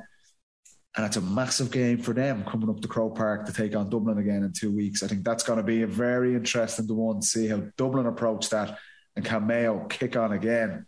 What about back to back to wins over Dublin? That'll give them something to shout about. There'd be there'd be crisis. There'd be cry. Yeah. We'd be calling. I don't know what it'd be. It'll be interesting to watch in two weeks' time. I think it'll be a great game.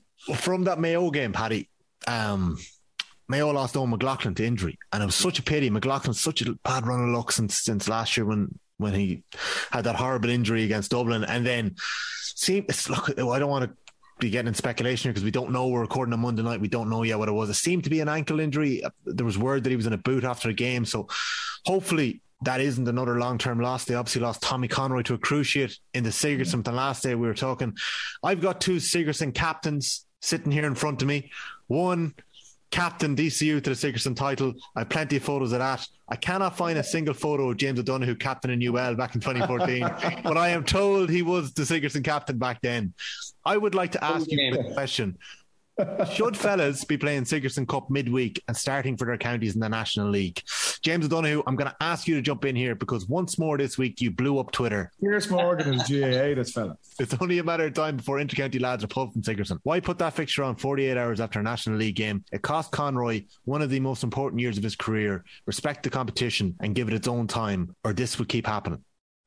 There's a lot in that. It was a great tweet, wasn't it? yeah, it was. It was a really good tweet. No, I'm joking. You're, you're right though. Let's start. Let's just start with Tommy Conroy losing a year of his career. You can empathise with that. I can, I can, and it it's so frustrating. It's so frustrating because everybody. Let's leave Mayo out of it a second. Everybody wanted to see what Tommy Conroy was going to bring this year. He's had a couple of years where he's been excellent. This was going to be the year that he was going to really, really make a mark. He's physically he's transformed. He looks like he's put some serious effort in. He has probably dedicated his whole life over the last two or three years to getting in a position this year to be one of the best in the country. And then he gets lumbered with that schedule and gets put in that position, and all he's done is cruciate and he's out. Even they say it's a 12 month injury. Oh, Like it, it, it's more than that because how long before he's actually back to his best? Then Yeah. it might be another six months. So you're looking at maybe 18 months before he gets back to this. And even then, mentally, he was so on it over the last couple of months. Yeah. Is he is he going to come back to that level?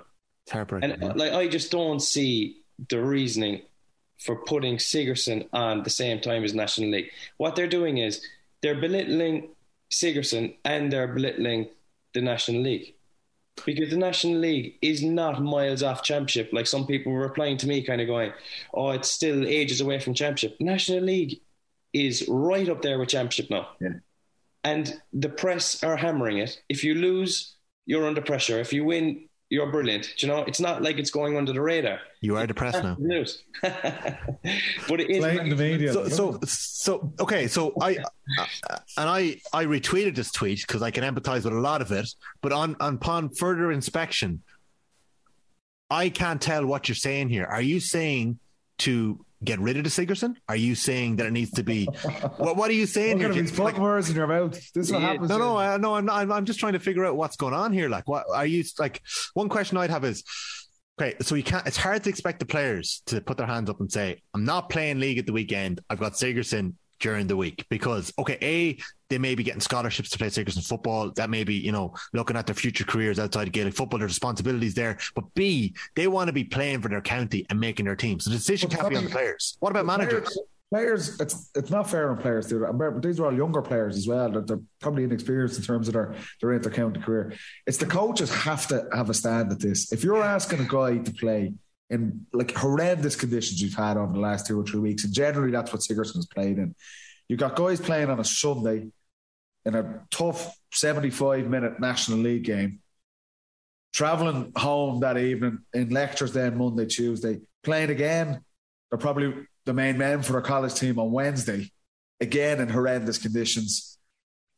Then they're, they're going county training on Thursday to play again the following Saturday or Sunday. That's three savage games in, in a week. It's inevitable you are going to get knocks at this stage of the season. You're hoping it's like a, a, little, a bang or maybe a couple of weeks out. But the situation, you can't be surprised when something like that happens to someone like Tommy Conroy. And it's it's heartbreaking for him. It's heartbreaking for Mayo. James is right. You're, you're looking at how Ryan O'Donoghue's kicked on and taken the conference from last season. Tommy Conroy, no doubt, is thinking of that. Vice captain with Mayo this year. Like a massive player for them. And he's looking forward, going, this is a, a, a breakout season for me again.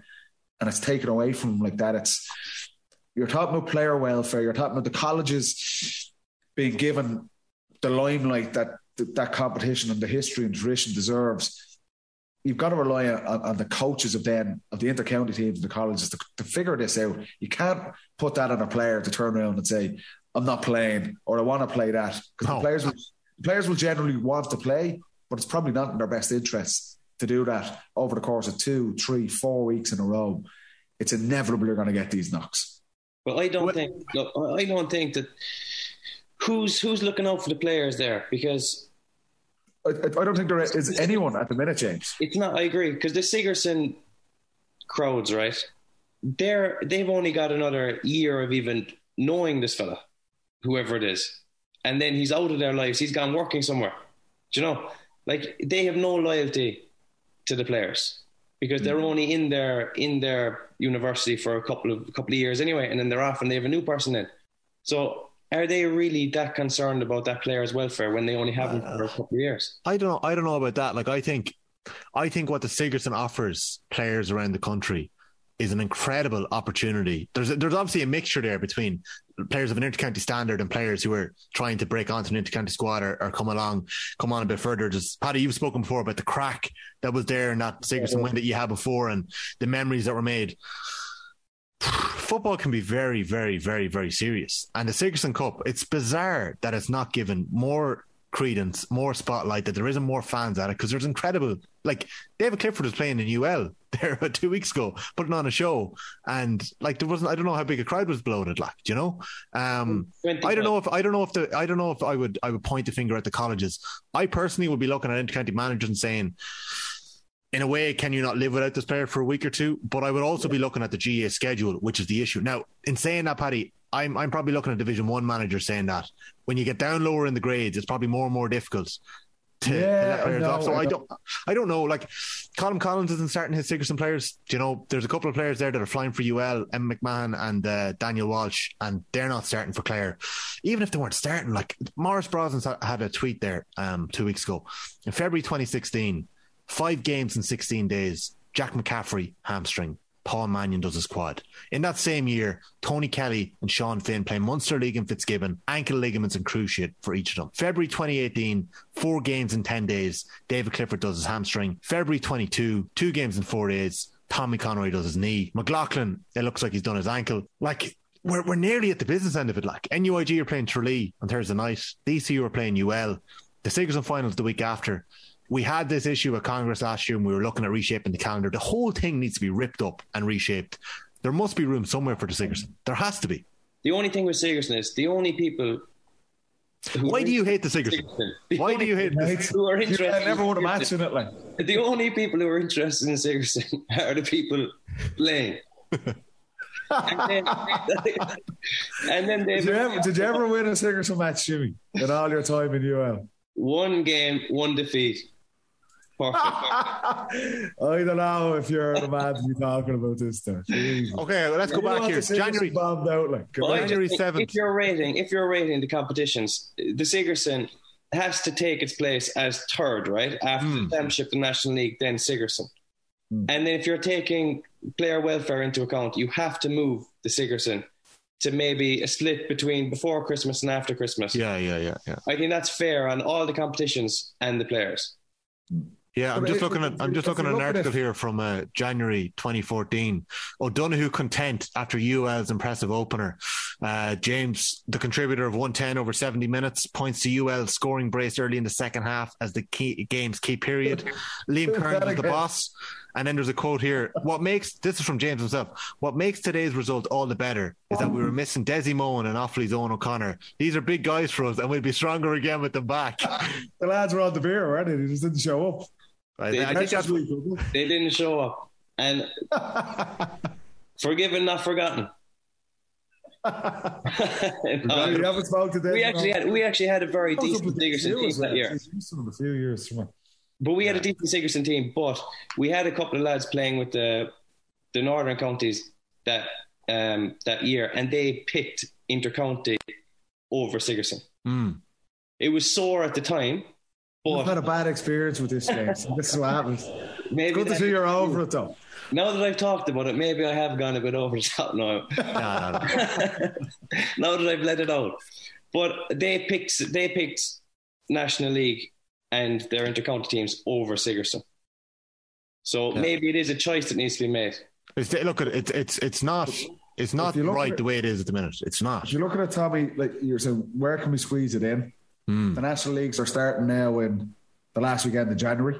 Yeah, So can we play the Sigerson before Christmas? A lot of colleges are doing their exams in December. So then do you bring it forward to November, whereas most intercount or most uh, club championships are on right in the middle of that.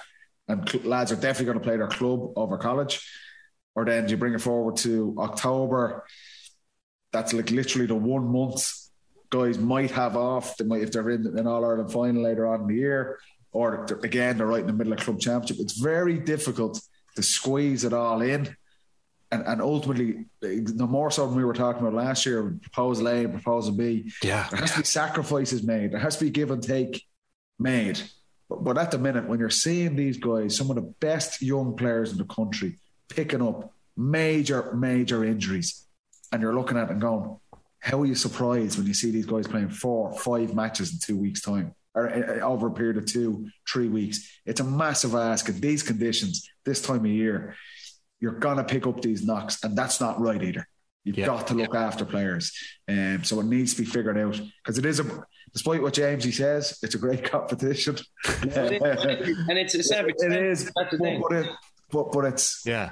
No, I get what you're saying, though, James. Yeah. Struggling to make it work at the minute. I, I, I just think it needs the whole thing needs to be redrawn. Redrawn. We know that there's going to be Congress in two weeks, so we'll, we'll see what happens there. It might leave a bit more room in the calendar.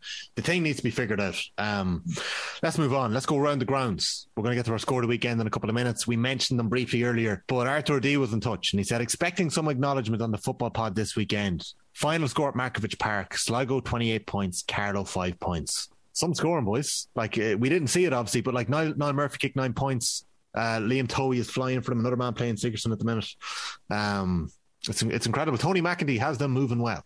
It's, if, if you look at the scores in Division One, mm. it's been relatively low scored. The team's getting 11, 12 points. We've seen the conditions over the last two weekends.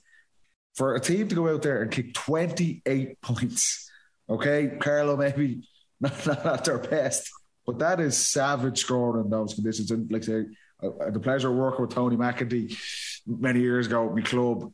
He wants to play exactly what they're talking about, what Kerry played, like move the ball quickly up the pitch, kick passing, get the ball inside to our forwards. And to be kicking 28 points in these conditions is serious going, no matter the opposition. So yeah.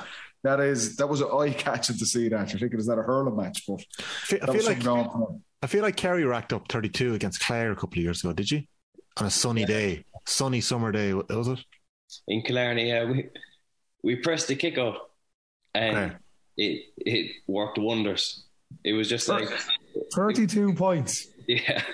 Oh, Jesus Christ. And I don't think we even had a goal chance. Like it was just keep kicking points. Like we didn't actually go for any goal chance or anything. But yeah, we pressed the kick out. So we basically played backs and forwards for about half an hour because we we pressed it. We did a load of work on it in training, waiting for you. and uh, how did that work out for you? Goff. Did you just say golf? golf happened. Ah, uh, look at this. You're being no, about it about golf already this weekend. No, I'm only joking. But uh, yeah, we pressed their kick out, and you know yourself, if you get boxed in from a kick out there on a nice mm. day, and the ball just demoralizing, demoralizing, yeah. He did that in a Super 8 game against Mayo. Poor old David Clarke. Uh, down in Killarney as well, and absolutely blew Mayo out of the water as well. And it was the same thing. Kickouts, they couldn't get out of their half. he must have scored about 20 points that day as well. Like, it's gas. If you get a handle on a kickout and a keeper and he's no one to hit, it's, it's a lonely place for a team to be. You're, you're up against it. Like. Yeah, Clarke didn't have the boomer, as we used to call yeah. it, where he put it down. A lot of goalies have it where he put it down and they see a press and they can go over it. Yeah. But uh, at that Begging, time, Begging Clarke had that at, at, the time, so he was trying to pick kind of the sides, and we loaded the big men out there. Out to his left hand side, onto the 45, nine yeah. times out of 10. Well, we, we spent many hours going through that as well, yeah. Magov 1982 was in Semple Stadium. An eight point defeat probably flatters Tipp, Tommy. Leitrim were awesome. The Andy Moran effect is clear to be seen. Such a positive guy. The players are supposed to be seriously impressed by the setup. Good to hear there. We'll see what happens in Leitrim over the next couple of weeks. Um, Cavan are motoring well, as we mentioned earlier on. Can we talk about the health of Munster football briefly, James? We're going to come more back to this more in depth in the next couple of weeks, but Clare probably should have beaten Cork the other night. Brian, I don't know if you saw the free that Brian Hurley scored, but it was, it was kind of a free to drop short and it was spilled in. I think Darren O'Neill, the big midfielder, spilled it into the back of the net over the keeper. Yeah. And that put Cork ahead by a point, and then Clare managed to kick a winner. Cork had a free from outside the 45, missed it, the chance to win it. So it's a point each. It remains to be seen how that'll impact both of them. I think, still think Clare in with a decent shout of, of making something happen in that division. Like, where are Cork at? Like, still a very young side. Like, it's clear over the last couple of years, Sean Powter is the leader. We know he is. You know, Blake Murphy kicked three points the other night. He's an All Ireland under 20 winner. But like, Mark Collins is confirmed to be gone now for the season. And like Mark Collins has been synonymous with Cork football for the last decade and and trying one of these players that was always seemed to be raising standards, always performed on the big days, even when Cork football may not have been motoring as well as it should have been. There's a host of other players gone as well. I think there's seven players that have confirmed to not be part of Keith Ricken's panel this year who played a part last year in the championship. Rory Deane is one of them. Michael Hurley is another. Oh, Sean White is another. Big losses. Yeah, I tough think job. Keith Ricken has a tough job in his hands. He has a very tough gig. But I actually read an interview he did in, um, I think it was in the Examiner. He isn't putting that much emphasis well, no, he is probably, but he's not going to completely be defined by this year, which Okay. is important for them because I think he sees his job as completely restructuring Cork football, and it needs something. It needs a change because he said they've lost seven or eight fellas. They're going through that dreaded word of transition, but they're going to take a couple of beatings this year because up front, we say scoring papers over an awful lot of cracks. They can't score without Brian Hurley. It's just a one man band up front. Um, I know that some the Finbarr's lads are going to come back. They might get one or two forwards in there, but unless Ricken can find a way to get three more scoring forwards into that team, he's going to find it very hard. But you know what I did? I just before we came on, I went down through the the 2010 winning team for Cork. Yeah, yeah. And l- listen to these six forwards Ciarán Sheehan, 10. Pearse O'Neill, Paddy Kelly, Goulding, Donncha O'Connor, and Kerrigan. Like, you've a Colm. O'Neill coming on. Yeah, Colm O'Neill. Yeah, Colm O'Neill. Yeah. He was. Uh, Paddy Kelly was class. Yes. Class. Pearse O'Neill was just an absolute horse. Monster. Jeez. Handful like Goulding, I, my cornerback days, uh, Mark Goulding in a Siggers Cup game scored about one seven off me. Goulding never Yeah, missed a free. He was he was exceptional, wasn't he? he was. Class, worth yeah. Yeah. It was a great Cork team. Like that's you're right, James. Isn't that the nail? Like we were laughing about a chat with Andy before in- in his last pod about Leitrim and getting guys like Emlyn Mulligan and stuff back.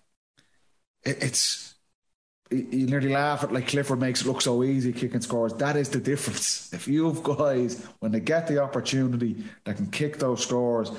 Like you look at Monaghan losing, like Monaghan, if they're a bit more composure, a bit more clinical the weekend, they're going to win that game comfortably against Mayo they're struggling for scores. They end up losing the game. It is the difference at the at the highest level in the biggest games. If you've guys that are kicking wides and just cannot get the ball over the bar, you're up. You're you're to struggle, and you can see that with Cork. Like Cork going into the Munster Championship, coming up against a Kerry or coming up against even even a Clare, as you're saying there.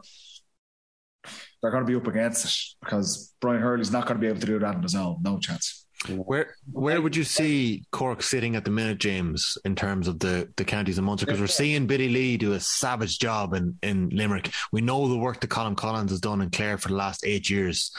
Tipp have won a Munster title in the last two years in Division Four. They're not they're not looking great this year at the minute. Where would you see where would you see the other counties in, in Munster? I think under Kerry, I think Clare are number two now. Um, I think they're going to have it over Cork. Cork are still third. Limerick are now making serious gallop. You'd have them fourth, and then you have you've Tipp and Waterford. Do You know, so the strength of Munster is difficult. It depends which angle you're looking at it. For Kerry, Munster is going to do them no favors because they're not going to get any test. We played. There was one year, uh, and Clare were excellent at the time, but we played Clare, Tipp, Munster semi final, Munster final, and Clare again in the All Ireland quarter, and then into into Dublin. Like realistically, undercooked without without facing a big challenge. So Munster's probably not that strong. It's strong in terms of they'll all have close games against each Yeah. other, but I think once Kerry come up against them, it's a it's a, it's a Bloodbath. 15 point it's a fifteen point drubbing Yeah. you know. But I don't know. When I think of Cork, I see that they've won a lot of kind of minors. Maybe not in the last. They've won one the last couple of years. 21s, Twenties. James. Yeah. But sometimes- Under 20s, sorry. Yeah. City, is that the best thing for you to win that? Because I just. This sounds weird, but is your best option nearly to lose a big final at that age and leave it stir something inside in you? Yeah. to go on and and have that almost that gut wrenching feeling of a loss to to propel you forward rather than think you're an absolute legend after winning in under 20s and you're going into a nightclub and you're the man. Do you know, I, I just wonder. It has its perks as well. With that, yeah, yeah. I just wonder have they fallen down a bit with that? Do you know, because not not many of those fellas have gone on to drive Cork forward. Like. But it's amazing. Their, their under 21 or under 20 record now is phenomenal in, in Cork. And Keith Ricken has won this competition. Was it 2019? They met Dublin in the, in, in the final. Yeah. And you're right, it just doesn't seem to. They, none of them have seemed to have kicked on at, all. And, we touched on it. Their very first podcast this year, talking about previewing the national leagues and hoping for new teams to emerge. And it's funny, you look at Division One and it's as open a year as you feel as ever with the championship, with the teams coming through, and Dublin and Kerry probably coming back to the to the pack. But you're, you're hoping for, you know, a Cork, a massive county with massive traditions. Can they start getting back on, on the road? And you see Galway, to be fair to them, with Pádraic Joyce, they've they've ticked all the boxes that's been asked of them this year. They're another massive powerhouse who you're hoping yeah. they come back and be one of the dominant teams. They win the FBD league and have kind of been really steamrolling teams in Division Two. And then someone like Kildare with their lads, they've had a tough start. You know, losing that game, the game to Donegal. But, but Cork, traditionally, you're like, surely this team can get back. Some like they should not be down being the third or fourth best team in Munster. They should be pushing Kerry and challenging Kerry, and they just seem so far off that now. And like say losing players like that, that transition word, which is a dirty word for, coaches and, supporters, but it looked like it's got to be a long year for Cork. Judging by what we've seen so far in the opening two games of National League, it's it's an uphill battle for Keith Ricken and that team. Yeah, well, they've got Derry and they've got Galway next in their next two games. And as you mentioned, the Finbarr's boys might be back. Blake Murphy did look good in that first half, kicked three points for Cork. Um, he's one of the under 20s. Cathal O'Mahony was the man to start the show back in 2019 when when they bet Dublin in that under 20s. And he looked really, really good. He did his hamstring last summer. Um, so it hasn't really, he hasn't really ignited uh, at a senior level yet, but he's somebody who could obviously break through for Cork in terms of the scoring forward. But look at James, it's something we'll keep an eye on. They had Connolly, they dropped Connolly. Yeah. Luke Connolly. And fair enough. Looking from the outside, you'd be thinking he is one fella who can kick two or three points from play. Bit of magic at least. Like. Create yes. nothing. Exactly. But yeah. he obviously doesn't fit into Ricken's philosophy. I think he's going for kind of more hardworking, kind of honest fellas. But there has to be some trade off with the bit of class that a Connolly brings. you know, because even. I, I, don't think they have the luxury to dispose of players like that. Like I, understand as a coach comes in and you want to put your own stamp on things, but like you're you're, you're punishing yourself and your team there, really, in a way. Yeah. Like, they don't have the luxury of the depth to dispose of a player who, like you say, can kick three or four points. There's lovely outside of the left foot passes. Yes. Tries things. He's a, a, unique player. It can be frustrating, I'm sure, to coach or to play with at times because you're not sure what he's going to do. But he's the type of player Cork are really crying out for. Just yeah. take some of that burden off off someone like Hurley. And, and even if it's just for a year or two, while these young 20s lads come through and they start getting up to, up, up to the speed of things. But it seems like an odd one now. And, and again, like I said, there's lads walking away from the panel. Rory Deane, Mark Collins, they're massive players for Cork over the last number of years. Um, and like I said, their next two games are against arguably two of the best teams in the division. They were well beaten by Roscommon, and they're coming up against the next two big teams in Division Two that could be. Uh, it, it, it could be. We could be having a, this conversation again in a couple of weeks. Um, we're about an hour and twenty minutes into episode three, of the football pod of Paddy and James. We are nearly done. We've got a couple of quick fire questions to get through. We have our fantasy football shout outs to do. Uh, just before we go, can I give a shout out to Ross Munnelly? I was lucky to play under Ross back in 2011 12. I bluffed my way onto a, a freshers DCU team with him. I put a photo up on Instagram during the week. And from that fresher squad alone. It was a decade since we'd lost a, a freshers final.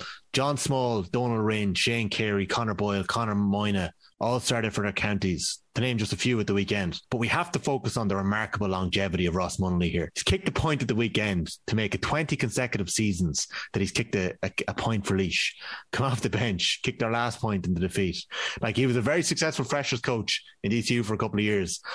I don't know whether coaching is on Ross's mind going down the line, but he certainly had a big impact on an awful lot of footballers coming through in DCU. Maybe that's why I was so defensive of the Sigerson earlier on, James. I was always a Sigerson wannabe. I never got that chance. I was always a wannabe, never got there. But uh, Ross Munnelly, like that's just unbelievable. It's amazing how he's still going. 48 years of age and still going. that is kudos to Ross. I bumped into him. I did a thing at DCU. Obviously, I'm back there doing a bit of study. Uh, yes. And Ross is working in the alumni department. Uh, I don't think I ever played with him. Did you not? I thought you would have had a year. Maybe no. maybe he moved on. He was there before me playing, and then no, I don't think I ever played with Ross. Played against him obviously a lot of times with, with Dublin and Laois, but I remember him being like a massive part of Micko's team, 2003. Yes. When, he, when Laois bet Dublin and Bet there and won, won that Leinster title and it was prime Miko. And Ross was like a key part of that. That's nearly 20 years ago. That's it's it's incredible stuff. Yeah, incredible yeah. stuff. Um, just to have the mentality to keep going back. And like I say, that's Laois haven't had a whole pile of success over the last number of years, and Ross is there, still going back, shoulder to the wheel. It's it is incredible. It does deserve a shout out, but but yeah, right.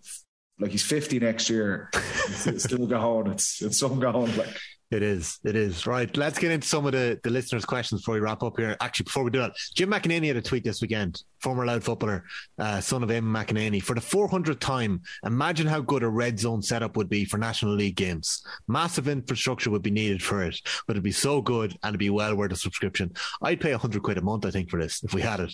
Uh, Jesus, there wasn't enough football on this weekend. The hurling was back and it threw us all off. Um, there was only, what, the three or four games on TV this weekend. Going to have to start going to games again. Um, right, some of the questions. And sure enough, Paddy Moran's first one. Can we get the football pod on TV? League Sunday is finished as a programme. well, Paddy, I've good news for you. There's a thing called uh, smart TVs these days. Get YouTube on it and put in the right. football pod on the Wednesday, and you can watch us on the big screen every Wednesday. uh, a clothes deal or something. We'll have to get Benetti or something to look oh. after. I need a bit of that. The football pod sponsored by Louis Copeland. Have you sorted out, will you? Come I on. know I am. I'm working Get the figure out. Uh, Niall O'Call, as I said earlier on, why is Murphy playing football in February? He should be wrapped up to later in the year. Um, a lot of questions about the Sigerson. Anthony Rowland wants to know: Are Armagh a real deal, and should the Dubs be worried? You can answer that one quickly, Paddy, as I look for a question. Should the Dubs be worried about what? In general, should the Dubs be worried? I'd say they are worried now. Yeah, but I think are Armagh a real deal?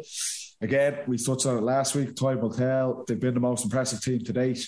Let's review all of this, I would say, in April time at the end of the National League. Dublin will get better, um, and they're, they're hoping can two or three of these guys over the course of the next month or two stand up and, try, and try and push into the team because they're going to need that. Dessie Farrell needs some of these young guys to, to show that, yes, we're the real deal. We can play in this team, but time will tell. We, will see over the next four or five weeks for both Armagh and for Dublin. Darrell Riley wants to know: Is there a chance that the Dubs could get relegated? James, you're like our, our uh, prediction master here. Relegation expert, is it? Yeah, relegation expert. Um, well, Tyrone have one of the slots already, according to James. Yes. so who's going to get no, number only two? one spot left. I only said they were candidates to go. That's well, not what the clip said. you edited that clip to make me look. Yeah, you shafted you there, Jimmy. Uh, I don't. Do you hear? Actually, sorry. Do you hear? Padraig Hampsey has it up in the dressing room wall. pundits. No, he didn't. No, he did a really good piece in the BBC Social and said that there's pundits calling for us to be relegated already. And I was there thinking, I think it was just James O'Donoghue. I'm only joking. I'm only We should get him on next week. She's the next should. couple of weeks off anyway. So he's loads of time in his hands. He does. That's Ron will be okay. I can say anything on Zoom anyway. He's not in the room with me. No. Uh, Dara Murphy wants to know how did James find scoring one nine for the club? We buried the lead. O'Donoghue was back on the pitch for Killarney Legion at the weekend, and he shot the lights out. One nine, Jimmy. Jesus. Yeah. I no, it was an old preseason tournament, so we were missing uh, a lot of players, and we're playing Glenflesk. They were missing a lot of players, so it was just kind of a. a Moynihan playing now. nice to be back, James. Was it? It was. It was. Playing any football is just good for the soul, and just getting back in the dressing room. Like even the dressing room culture was gone during COVID. Like even the yeah, bit of, massive you're getting changed in the car. Yeah, I mean, it, it's actually you're not getting the same enjoyment at all. Yeah. Whereas just being back in the dressing room, bit of crack, you know, just having a laugh and a joke, playing a game of football, and all it was it was lashing rain to be fair, but I mean, just being back there was, as I say, good for the soul. They were all asking about the pod, weren't they? They were. Good. They were. Okay. What's so the I feedback? Thought, What's the feedback like? Ten out of ten, of course. Mm-hmm and I told them it was a tenner subscription, so they all sent me on a tenner. Revolut me there, lad. Yes. Just uh, if anyone hasn't seen it, Adam Moynihan, who works for the Killarney Advertiser, um, he, he put up that James is playing. So I DM'd him and I said, What's the five word report on James O'Donoghue's performance today, Adam? And he got back and said, Second fiddle to my son. I was like, what's he on about here? I clicked on his page. There's these amazing photos, Paddy. I don't know if you saw them. I threw them into our WhatsApp group there. I've seen it. I did. I did. I did. Adam Moynihan's kid running onto the pitch, and one of the players, I think that's a Glenflesk player in midfield, just carrying him back off the field. So he was rescued. He came in to try and make an interception there. So, um, yeah, unbelievable. Good for the soul, James. I'm looking forward to getting back on the pitch someday soon. Um, yeah, so look at Kildare hype gone. Niall Coffey wants to know. That's the last one we'll leave it here. Is the Kildare hype gone, or are they just gearing up for the Dubs in Newbridge? I can see Kildare rattling the Dubs like all year. If they, like even later on in the year, they're going to have that game penciled in in their calendar. Like that is what is on the forefront of their mind. When can we play Dublin? How will we get on that game? That's the only way they're going to gauge their year is how they get on with that. If they get a crack off Dublin, so they'll go and they will have a serious cut off off Dublin. Like yeah. as we said last week, there's the air of invincibility is is just coming off Dublin a small bit, and if Kildare are going to going to look to put another dagger in them. Yeah, we were at we were at the Leinster final last year, Tommy. They didn't yeah. fire a shot. We were sitting there beside Johnny Doyle. Actually, was doing a bit of work, um, and they're looking. It was just disappointed from Kildare. Dublin weren't even at, at, at their best in that Leinster final. Didn't fire a shot. To have them in Newbridge, it's going to be a great game. I'll be down down at it. Newbridge is a hard place to play, as, as Kerry seen last week. That's why it would have been a big win for Kildare going up to Donegal and trying to nick two points, but they're probably well beaten in the end. Kildare are going to try. They have to win their home games. It's going to stay in Division One. That's a massive goal for that management team to stay in Division One. We, we said it. Look at Meath getting relegated. They've kind of fallen off a cliff since, since they got relegated. You need to be in Division One to be competing with these teams. So Kildare going to need to pick up points. They're probably going to be only, only be able to do that at Newbridge, I feel. So that Dublin game in next month is going to be a massive game for yeah. both counties. You're right for both I think counties. Kildare like Kildare suit Newbridge as well. Obviously, it's their home field, but it's kind of a long distance kicking field for scores. Do you ever notice that? They hmm. seem to get an awful lot of scores from outside. did you ever play in Newbridge? Yeah, yeah, a couple of under twenty one championship games, a couple of schools games, and a couple of O'Byrne Cup games. Yeah. Okay. Yeah. I was trying to get a dig in there. It didn't really work. James, go on. No, yeah, I have played there. Yeah. When I think of Newbridge, I think of Cribben throwing over bombs from yeah. It just suits them. They seem to be able to rack up a big score there. Yeah, so, yeah, no, definitely, it definitely very, does. Very tough place to go. We had actually, we had a lot of questions about Kildare this week, so I think up there. The, the buzz is back. The buzz is back in Kildare because we had a lot of questions in about them. A lot of questions about the Armagh Tyrone. Looking for your reaction to the red cards. And uh, yeah, so thanks very much for getting in touch at footballpod underscore GAA on Instagram and on Twitter. You can give us a give us a shout there. Very quickly, the football pod score of the week. Have you got a shout, Paddy Andrews, for me? Did anyone stand out to you at the weekend? Score of the week. There was a couple of those outside of the right ones that I like in the Armagh Tyrone match. mm mm again, to be fair yes. He loves it for a fullback. Rian O'Neill got a brilliant one as well. Pick one. Uh, off Hampsey, yeah, uh, was good. I loved Evan Comerford's free. I have to say, his first score for Dublin, great absolute score, absolute gale force win. I was yep. like, "There's no way this is reaching it." He kicked it over, and then Look, I thought Dara Moynihan's goal was a great finish by Beautiful. him. Some, some, some did you see the Did you see the fan footage that we put up on the football pod account? What that was amazing camera work, sensational. James, who is your? So who are you giving it to, Paddy? Uh, You're going to go keeper again. You're going to give it to Comerford.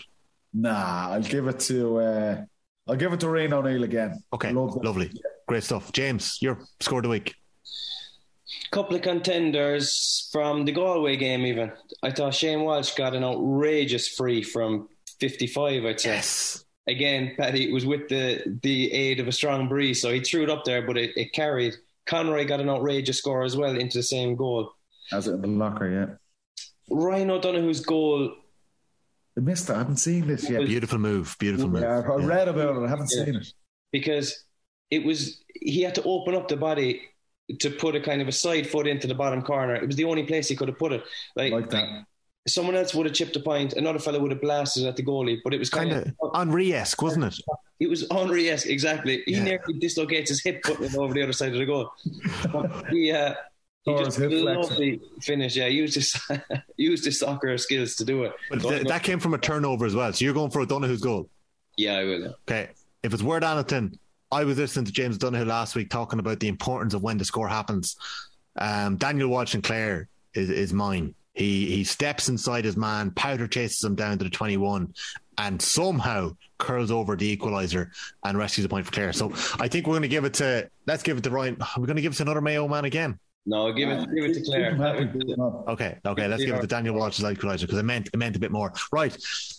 Nearly finished, boys. Fantasy football shout outs. James O'Donoghue, well done. You shot up the table this week. You're actually just a point behind me.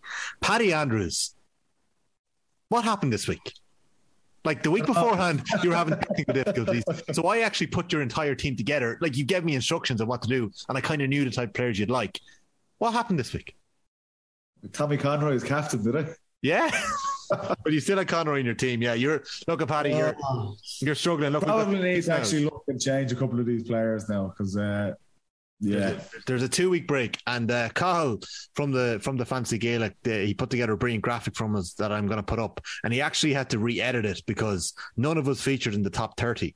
So he had to make it especially well, uh, extended. Graphic. I actually have a, a username and password that can log in now? Yeah, I'll give it to you again after this. Right, I've drafted So- a few times with this. Paddy Andrews is 71st. Paddy's Wolves, 114 points this week, 279 points overall. James O'Donoghue. Who, who did my scoring this week then? Oh, I'd have to go look for it. You have to give me a minute to Well, go. Rory think of it. Gallagher's coach. They won again. Yeah, Gallagher's coach. I'll have to go. Uh, Green Shane eight. McGuigan. Shane McGuigan got you a heap of scores, but you just had a couple of players that were injured that weren't playing. James O'Donoghue got 217 points this week. So James is in 38th position, which is really good. Uh, your buddy Jonathan Lyne is in 29th, well ahead of you, former Kerry teammate. Um, And he don't have a clue. uh, Who's picking his team? yeah, it's not me anyway. He's flying up the table. We've got a couple of James Califf who started in goals for Louth at the weekend. He is in 20th. Ian Corbett, the Limerick star, is 19th.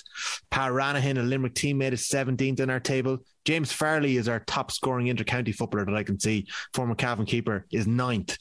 Kieran Kenrick was our leader last week, and I've got a message from Kieran that I'm going to read out. Kieran has slid down to fourth position because Kevin Ford from the Drumkeerin Club in Leitrim. Leitrim for Sam is the name of his team. Scored 269 points this week. He's on 483 points. Kevin, actually, Kevin is joint top with Niall Hassan. So, lads, whoever sends in the DM first next week, Niall Hassan is from Dungannon, Thomas Clarkes, Tyrone. Send in your DMs. Let us know about your selection decisions this week. This is what Kieran Kenrick had to say. Well, boys, thanks very much for the shout out on the pod during the week. Big fan of the show from day one. Double game week in the fantasy football this week, so I've gone all in on Kier- Gearóid McKiernan and made him my captain. My source in Cavan has reliably informed me that he was suspended last week from a sending off last year, so he's back in the mix. And now he's going to have his best year yet. If my gamble pays off and I'm still top next week, you will have to give a shout out to Peter Morris from Arvine Cavan, who is my source and is also a big listener to the football pod. You won't find a more devoted football fan in the country. He's getting married in July and is off to London on Paddy's weekend for a stag, where they're taking in a visit to Ruislip to see London and Cavan. Well, fair play. That's going to be some crack. Keep up the good work on the pod. I thought Andy's boots would be big ones to fill, but James is going well so far. Thumbs up from Kieran. Wow, look at that. I think that's a nice place to leave it this week. So, Kieran, you've slid back down to fourth. It's a double game week, as you said. We'll see what'll happen now over the next couple of weeks. Uh, Niall Hassan is first. Kevin Ford is is joint first, and Martin McNamara from Achill is three points back on 480 points, so he's in third place. We have a lot of work to do, boys. We're going to leave this week's football pod at, at that. It's been a mammoth pod. Thank you very much for your time. There was a lot to talk about again. There's no games next weekend, but we are going to be back on Monday evening with a football pod. Right. I think we're going to do our James O'Donoghue Ask Me Anything. So get your questions in, folks. Um, we'll start our recording a little earlier because I think two boys are getting tired here. But thanks for listening. This is episode three of the Football Pod with Paddy Andrews and James Donoghue. Any last words, boys, before we wrap it up?